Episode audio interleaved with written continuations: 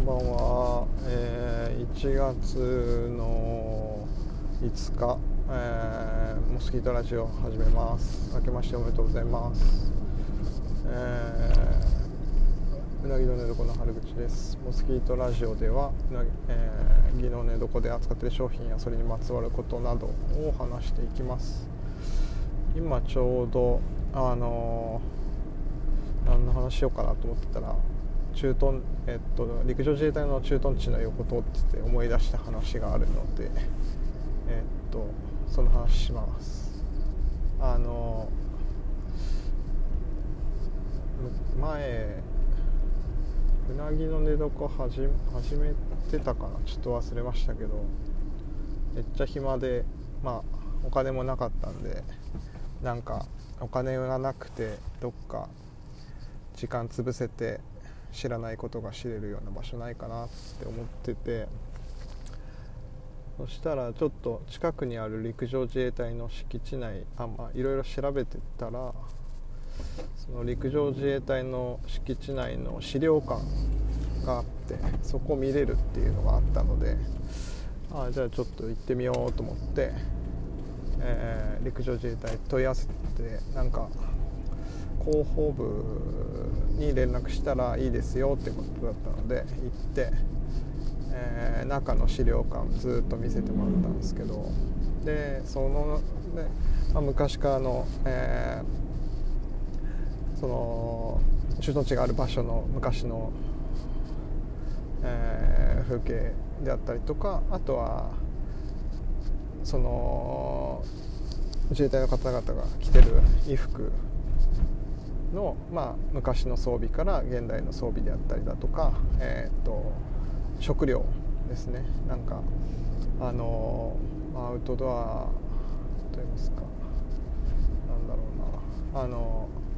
まあ軽量で、えー、持ち運びもしやすいような、え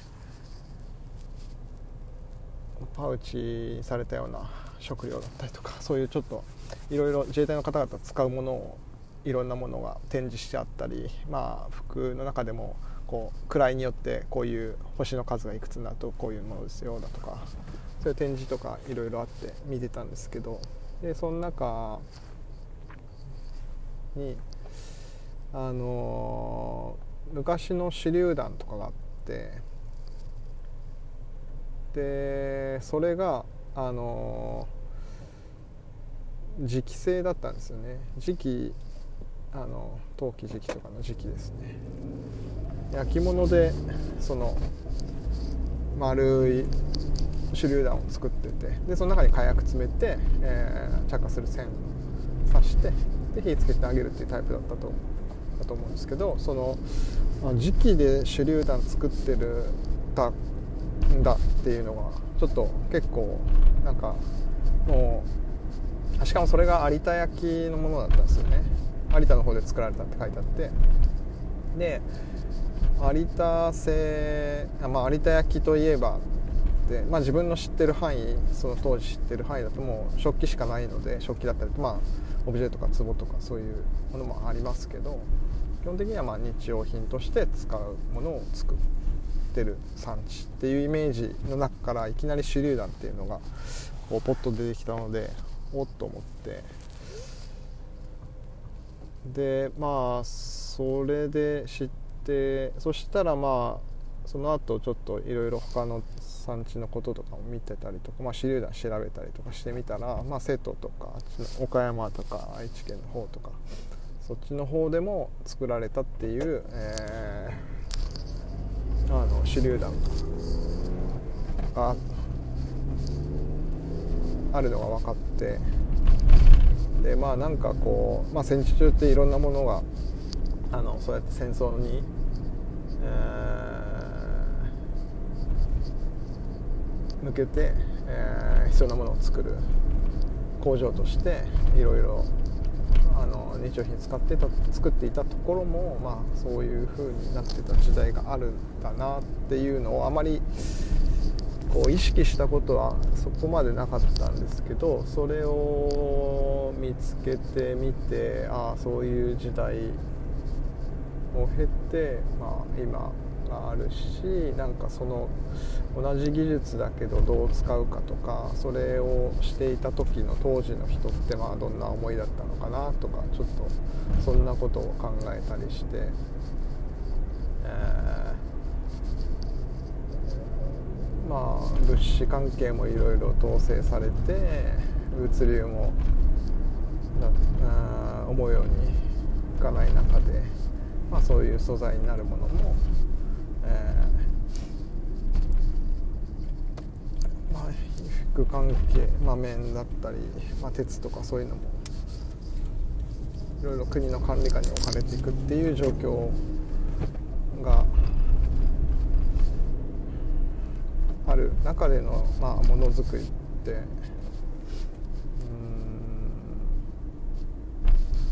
まあ他のなんだろうな方、まあ、金属加工屋さんとかでも話聞いたりして昔はこんなの作ってたよとかそういう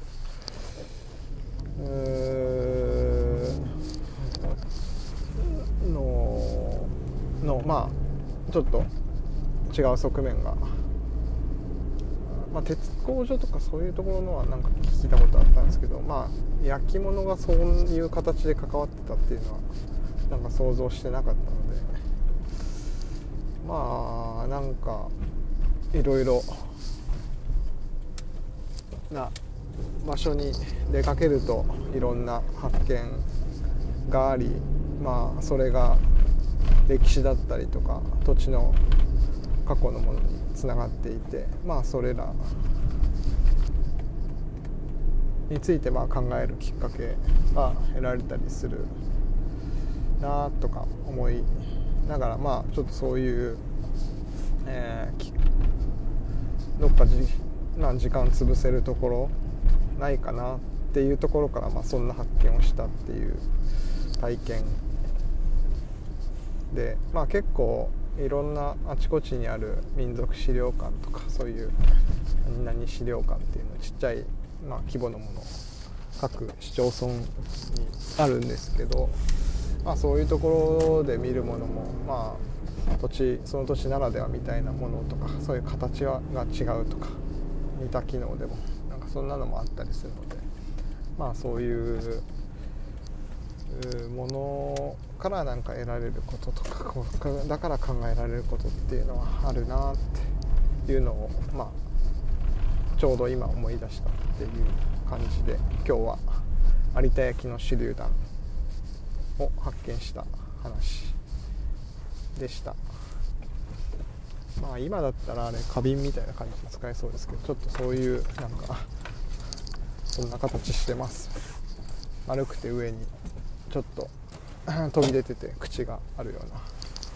感じのものですね、はい、まあちょっとなんか骨董屋とかで見かけることもあったりするのでまあいろいろ気にしてみとくと面白い発見があったりすると思います。ではでは、えーと、今日はこの辺で終わりにしたいと思います。モスキートラジオ終わりです。ありがとうございました。